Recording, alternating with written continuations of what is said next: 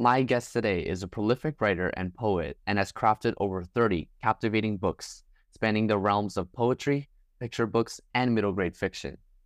Her journey into the world of imagination began at the tender age of seven, a spark that would later ignite a passion for writing that would inspire countless readers.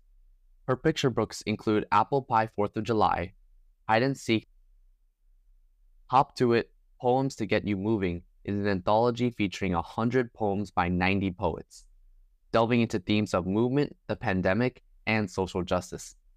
Our guest is the recipient of prestigious 2021 NCTE Award for Excellence in Poetry for Children, which is a Lifetime Achievement Award recognized as the most prestigious accolade a poet can attain.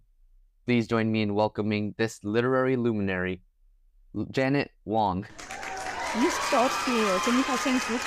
I love I love the alliteration and literary luminary. That's great, and it's a very hard thing to say too. Yeah, I uh, almost fumbled on that. well, thank you for in inviting me. I uh, thought it was interesting that you said that my creative uh, my creativity was sparked at age seven. You must have gotten that somewhere. I'm really maybe I, I said that in some interview or or yeah. That. Is that wrong? I don't remember what what did I do at age seven. You know that's the thing actually about um uh, having a lot of details about your life and your creative process out there. Um, I uh, sometimes forget what I've told people, and there are so many different parts of me, of you, of any of us. Online. Right. We only choose to share just a little bit. But one thing did happen at age seven that I've written about since then. Shall I tell you? Yeah. At age seven, I remember very, very vividly. I was out on the sidewalk with my friends, the, all the neighborhood kids, and we were riding skateboards. And I was riding my Batman skateboard, my wooden Batman skateboard down the street. And I was going down the street, going down the street. And, well, actually, sidewalk. So we would ride on the sidewalk. And my wheels hit a crack in the sidewalk. The board flipped up. I flipped up and I landed on my chin. Oh, wow. Hospital? Everybody hospital? ran up to me. My friends ran up to me and they were horrified because they could see that I was just spouting blood, spewing blood from my chin but I couldn't see it. And so I just looked and I saw the the wild looks in their eyes. And then I I noticed that there was blood all over the ground and all over my hands and all over me. And I said, "Don't tell my mother." And then they all looked up and I looked up and there in the in the window of our apartment was my mother watching. Did you eventually go to the hospital? Oh, immediately. Oh. immediately she she took me in. I had 13 uh, eh, unlucky 13 or, or, lucky 13 depending on how you feel about the number stitches in my chin and uh and actually i wish that i could get on a skateboard again but i'm just too afraid you know how they say if you fall off a horse you're supposed to get on again although in my book before it wriggles away, um, which is kind of uh, uh, which is a meet the author book. I was asked to write about just my process and inspiration. Somehow, I must have found a picture. I don't imagine how they would have gotten it otherwise. A picture that I sent to them of me in high school on the sidewalk having fallen off a skateboard, this time not my Batman skateboard, but a blue um, plastic skateboard or some kind of composite skateboard. And so I guess I had gotten on again. I just didn't didn't remember. I blocked it out. So when people online they see Janet Wong as this writer that started at seven, but in reality she was skateboarding. skateboarding. But you know, the memories that you uh, start to accumulate when you are three or four or five or or six or seven those memories later on even if you don't write about them immediately experiencing those things having those feelings, thinking about those feelings and those events, that's all part of the pre writing. So that when you are eager and ready or ready to sit down and put pen to paper or fingers to keyboard, those things will just come flowing out. So you're you're doing the pre-writing. Maybe I was doing the pre-writing by riding the skateboard and and having the accident. Who knows? When I was younger, I remember reading your book Apple Pie 4th of July, which is the story of a young Chinese American girl who tells her parents that they should not sell Chinese food during the 4th of July, as it is an American holiday. The girl is so surprised to see many customers coming in on the 4th of July to buy Chinese food, realizing that Chinese culture is greatly loved by many Americans. This is one of my favorite books because it taught me what being American is really about, which is being united. Growing up, was there any books or authors that had a profound impact on you? Could you share some of your favorite childhood stories? I just want to mention one thing about Apple Pie 4th of July is that book got me my first of two invitations to speak and read at the White House. And the reason is that Laura Bush, back before she met and married George Bush, was a teacher and librarian. And she has kept in touch with her teacher and librarian friends. And when that book made the Texas two by two list, which is a big deal list of books that are recommended for ages two to grade two, when Apple Pie Fourth of July made the Texas two by two list, one week later, I got a call from Laura Bush's secretary inviting me to come to the White House. So, um, so that that book has has has done some very special things for me, and it was inspired by my own family because my parents did indeed own a mini mart in rural Oregon where they sold Chinese food on the Fourth of July. But to answer your question about some of my favorite childhood uh, books or childhood authors, um, you know, I wasn't a big reader when I was a kid. I think that one of my problems was I often didn't finish books and it made me feel really bad. You know, you'd go to the library, check out a book, and then the next week you were supposed to have finished it and then you return it and you get a new one. Well, I'm kind of a slow reader. And so very often I didn't finish the book. And it made me feel like I had kind of failed a little bit. And so I didn't love reading, but I love stories. And another problem that I had actually was I think that sometimes I just chose books that were not right for me. They didn't grab me. And so that's part of the reason why I didn't feel uh, driven to finish them. And then what I should have done is I should have gone to my librarian and said, Can you help me? I didn't really love the last three books that I checked out. Can you help me find something that I'm really going to like a lot more? And there are thousands and thousands of books in the library. You know, the librarian could have helped me if only I had asked for a recommendation. But one of my favorite books was Charlie and the Chocolate Factory. And so I'm really excited to see um, Wonka. I haven't seen it yet, but I'm super excited to see the uh, Timothée Chalamet version of Wonka because I just love the Won- Willy Wonka, Charlie and Ch- Chocolate Factory premise. We were not poor growing up, but I thought we were.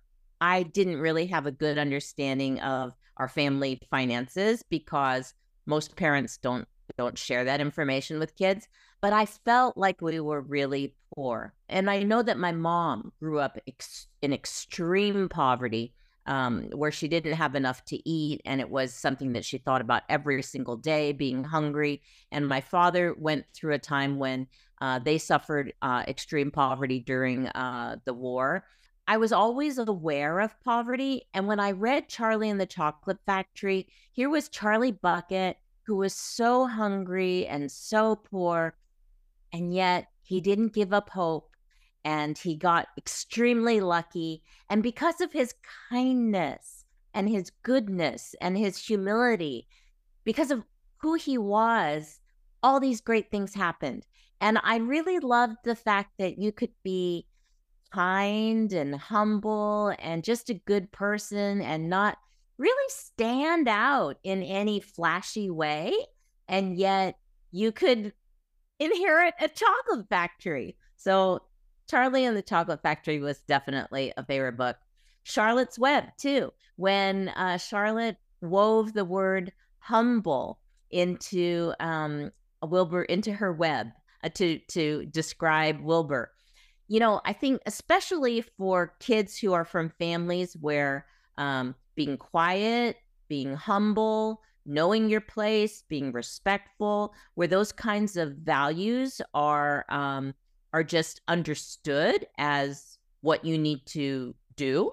I think that for a child like that, it was very empowering. Like, wow, I don't need to be noticed.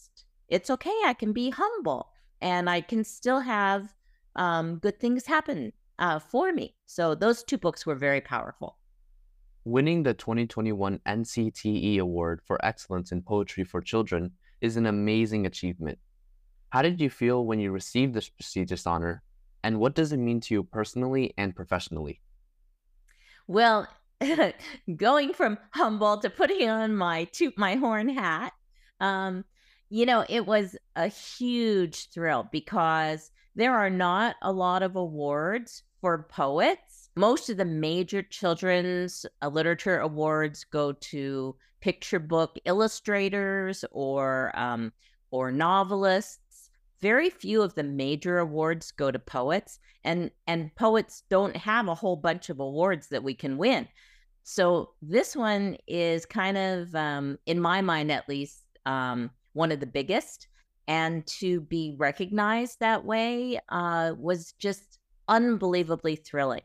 Um, it it was kind of funny because uh, I got the word during the pandemic, so all of a sudden, um, people started texting me saying, "Wow, you got this award! This is so great!" And usually, the NCTE award is announced at a conference where everyone is there in person, but it was announced instead um, uh, during a Zoom. Um, so uh, so all the all the text messages and emails came in, and I just felt like, wow, I guess people have been noticing, and that was a a really really nice thing. I think we all, even if we're taught to try to be humble most of the time, we all do need a little bit of recognition, right? And so if if you know, for instance, in your own family, in your own circle of friends, you know that there are people who um, don't get praise lavished upon them all the time, um, maybe because of a cultural thing or a family thing or whatever. Make a point of pointing that out to to those people. You know, just every once in a while wow, I noticed that you are super fast when you are on the pickleball court and you can get those balls. You know, just um just make a point of of praising each other and creating a positive culture around yourself and for your inner circle. And um, that's something that I think we all can do a little bit more often. In your writing, you often explore the theme of diversity. Why is it important to you to bring diverse perspectives and voices into children's literature? Well, because I think the major problem we have, not just in this country, but in the world today, is um, divisiveness, people not um, pulling for each other and working together as much as we could. I mean, there's so many big problems that we could really overcome, like climate change, if we just work together and more respectfully. I mean, people can have differences of opinion, but when there's so much hatred and people don't even want to talk to each other or listen to each other, we have a problem. And so, what can you do? Well, um, what you can do is reach out to other people and explain where you're coming from what your experiences are, what your background is, what your ideas are, uh, what your beliefs are. And one way to do that is through our writing, because people won't always um, have the opportunity to talk to each other face to face, but we can all have an impact on each other by just sharing our, our thoughts and feelings in writing and getting those things out there for whoever might might be receptive. Many of us have too narrow a view of diversity, actually. We think of diversity often as just mainly racial diversity, ethnic diversity, um, LGBTQ diversity, but uh, but every one of us is different in some way, and it doesn't diminish our um, diversity, equity, and inclusion goals if we recognize that. Yeah, even okay, you're going to take a category like white males. There's a lot of diversity within the group of white males. And I once had a kid come up to me and he told me, I didn't really like poetry. And then I um, was sitting here during your assembly and I started thinking, wow, this is pretty cool. I, I really like it. And I was flattered. And then he said, but now I'm really into hunting are there any books of poems about hunting? And um, I thought about it and I said, you know, I have never seen a poem about hunting uh, in a children's book. I have never, and I know for a fact that there are not books about hunting, poems about hunting for children. And I said, but maybe you can write it.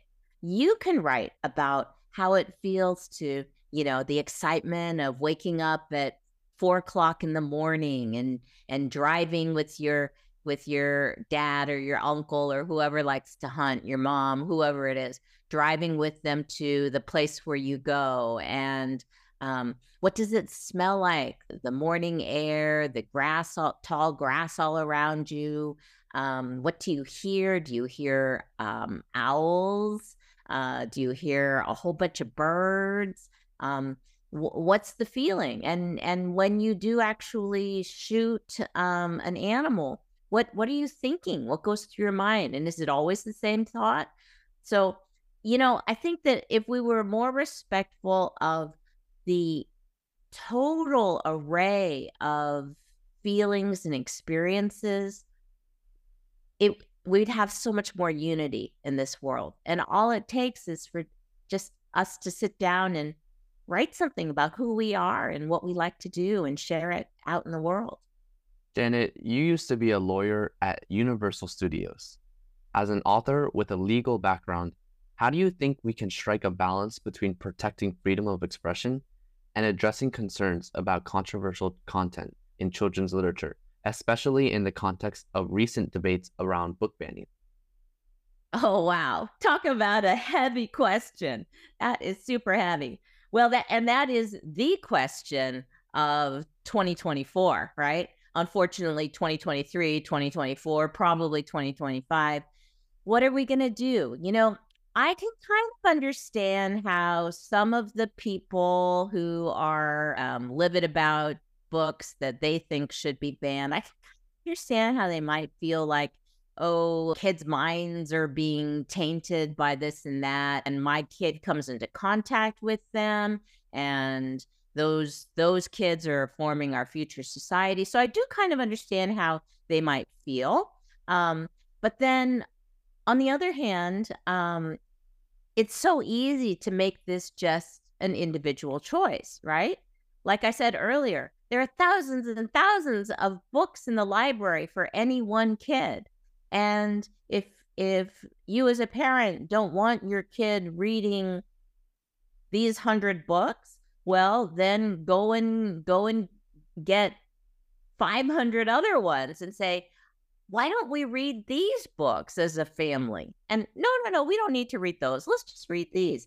And then leave those books for people who do want to read those books. I mean, it seems so simple that there's enough room in the buildings for books for anyone on anything whether whether you're interested in you know i don't know in revolutions or interested in hermit crabs. But um but practically speaking i think the way to ensure um freedom of expression is just to get everybody expressing themselves more in writing. And when everybody realizes that uh, it's so easy to put your ideas down, it's so empowering, and um, and just choice is a good thing, and having um, an outlet is a good thing. Once people start experiencing this firsthand as writers, I think they might uh, be more open as readers. If you just say to the people who want to, to ban books, just write more books. You write more books about your point of view then. And let's just have, instead of 10,000 books in this library, we can 11,000. You go ahead and get all your friends together, your like minded people to write a thousand more books. And I think more books has to be the answer. Just more books, more choices in order to make the idea of uh, freedom of choice um, more meaningful. Because really, I mean, honestly, when you look at it, where are most of the books that we find in the library um, published? Where the publishers located? Most of the publishers are located in Boston or New York City or San Francisco, in big urban centers where um, liberal ideas do dominate.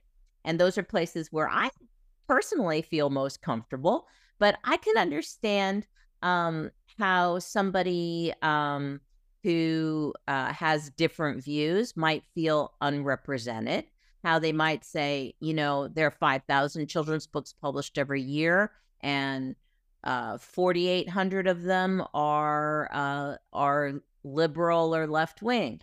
I can understand how they might feel about that. So then I would just say, well, then go ahead and form your own publishing company and publish more of your stuff then. But please, if it's going to be nonfiction, at least uh, uh, let's try to to make sure it's um, it's uh, based in what everyone can agree on as fact. So when you say based on what everyone agrees on, it's not specifically what the people want, right? It's just well, yeah, you know, uh, getting people to agree on facts, really, just basic facts nowadays is just uh, such a difficult task too. Um, and it's good for everyone to be a little bit skeptical, right?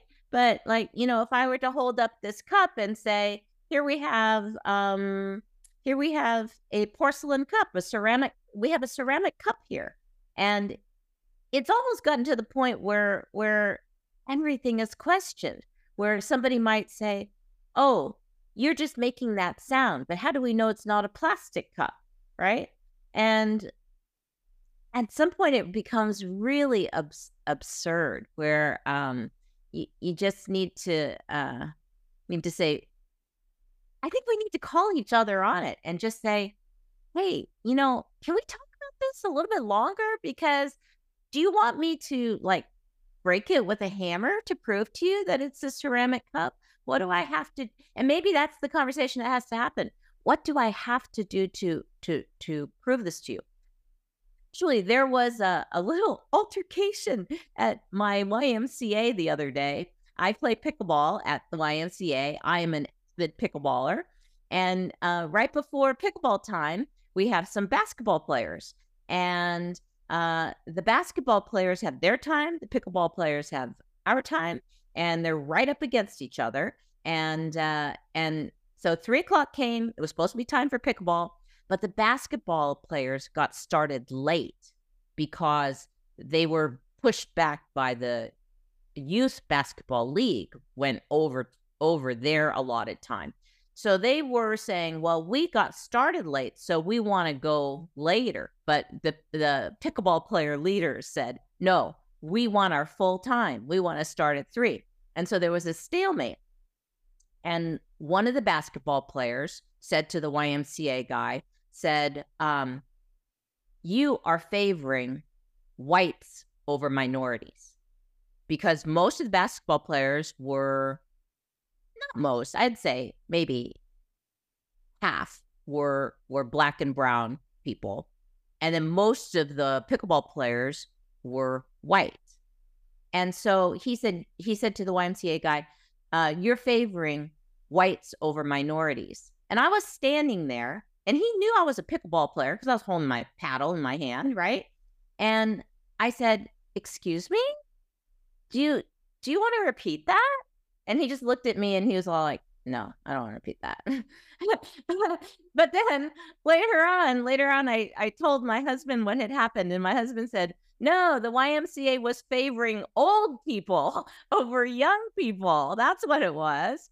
You know, old people we often get our privileges, some privileges, and uh, and so I think that we just need to have more dialogue. Like if when I I'm proud of myself that I said, "Hey, excuse me," you know, repeat that. Let's talk about it. You really think the Y is is is showing uh uh racism here? Oh no, maybe it was a class issue. Maybe um pickleball players pay a lot of money in terms of monthly dues uh because there's so many of us more than there are basketball players. So just people need to talk more with each other.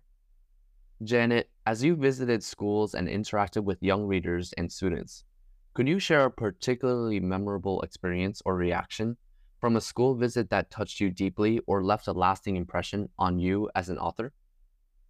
One uh, one interaction that I will always remember happened decades ago. I mean, back when I've, I've been doing school visits where I visit schools and do assemblies and workshops. I've been doing schools, uh, school visits for decades. And early on, I did an assembly, and afterwards, a girl came up and she said, Your Chinese grandmother is just like my Norwegian grandmother. And she said, The poem that you read, um, about how she cooks without measuring anything. That is exactly what my Norwegian grandmother does. And I love the way that uh, poems that are very specific can yet seem universal and and and make someone feel um, included in a group.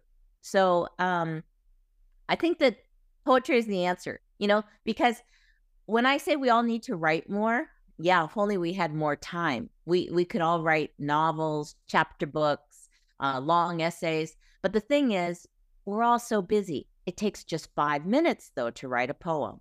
You could write a poem, Christopher, five minutes about something that happened when you were a kid that hurt your feelings, and have everybody that you know who's in your circle write about something that happened when they were a kid say age seven or younger, that hurt their feelings and just share those poems. And wow, and just, you know, if you were to do this with just like three friends, the four of you, or four friends, the five of you, and you and you took half an hour uh, just to share this, or even 15 minutes, five minutes to write and just 10 minutes to share.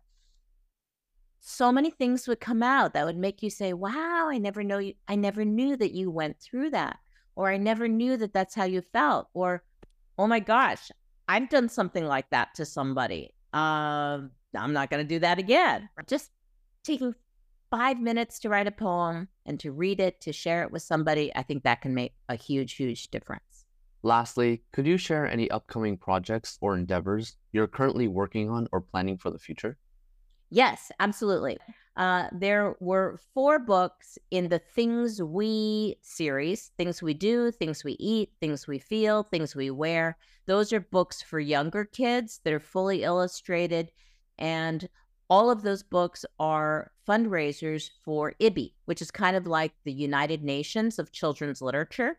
And the small company that I own with Sylvia Vardell, which is called Pomelo Books, Pomelo Books donates 100% of the profits from those books to IBBY uh, to help the Children in Crisis Fund that helps children who are, well, for instance, children in Ukraine um, um, suffering from uh, from war conditions, or children in Turkey suffering from from from the earthquake. And in addition to the Things We series, which is for younger kids, um, for older kids, we have a What Is series, and we have three books in that series. So we have What is Hope, uh, What is a Friend, What is a Family, and again, all the profits, 100% of the profits from these books also go to IBBY. Um, But we've decided actually that for a project that we have just started, that Sylvia Vardell and I are going to donate uh, one, 100% of the profits to children's charities that help kids who are dealing with um, terminal illnesses. So, kids who are suffering from cancer, um, kids who are in the children's hospital and probably never going home. Um, those kids need funny poems. And so we're writing a book called Clara's Kooky Compendium of Thimble Thoughts and Wonderfuzz. And it's going to have just funny, funny, funny poems that will cheer you up. And I think that um, even though the world has so many serious problems right now, maybe we all need uh, to make sure that we have 5 10 15 minutes a day just to uh, read funny things just to nurture our inner child and to smile and laugh not every funny thing has to be a laugh out loud ha ha ha thing but just to read lighter stuff happy stuff and you know uh, a lot of libraries classify um, picture books as E for everyone. And I am a firm believer that uh, everybody needs to read at least one picture book a month. Just take five minutes to remember how it felt to be three years old and just the wonder that you felt and the joy of looking at the pictures, not even reading the words, and then maybe going back and reading the words, and uh, we all need more of that in our lives. So hopefully, Clara's Kooky Compendium of Thimblethoughts and Wonderfuzz will provide that for some people. Janet's passion for bringing diversity and meaningful themes to children's literature is evident in her work. Her ability to connect with young readers through her books and school visits is a testament to her impact on the literary world. We are immensely grateful for the wisdom, experiences, and advice that Janet has shared with us today. Her contributions to the world of literature, particularly in poetry, have not only enriched our understanding of the human experience, but has also inspired future generations of writers and poets. Thank you, Janet Wong. Oh, thank you, Christopher. Thank you so much. It was an honor to spend this time speaking with you and with your listeners. Thank you. Thank you so much.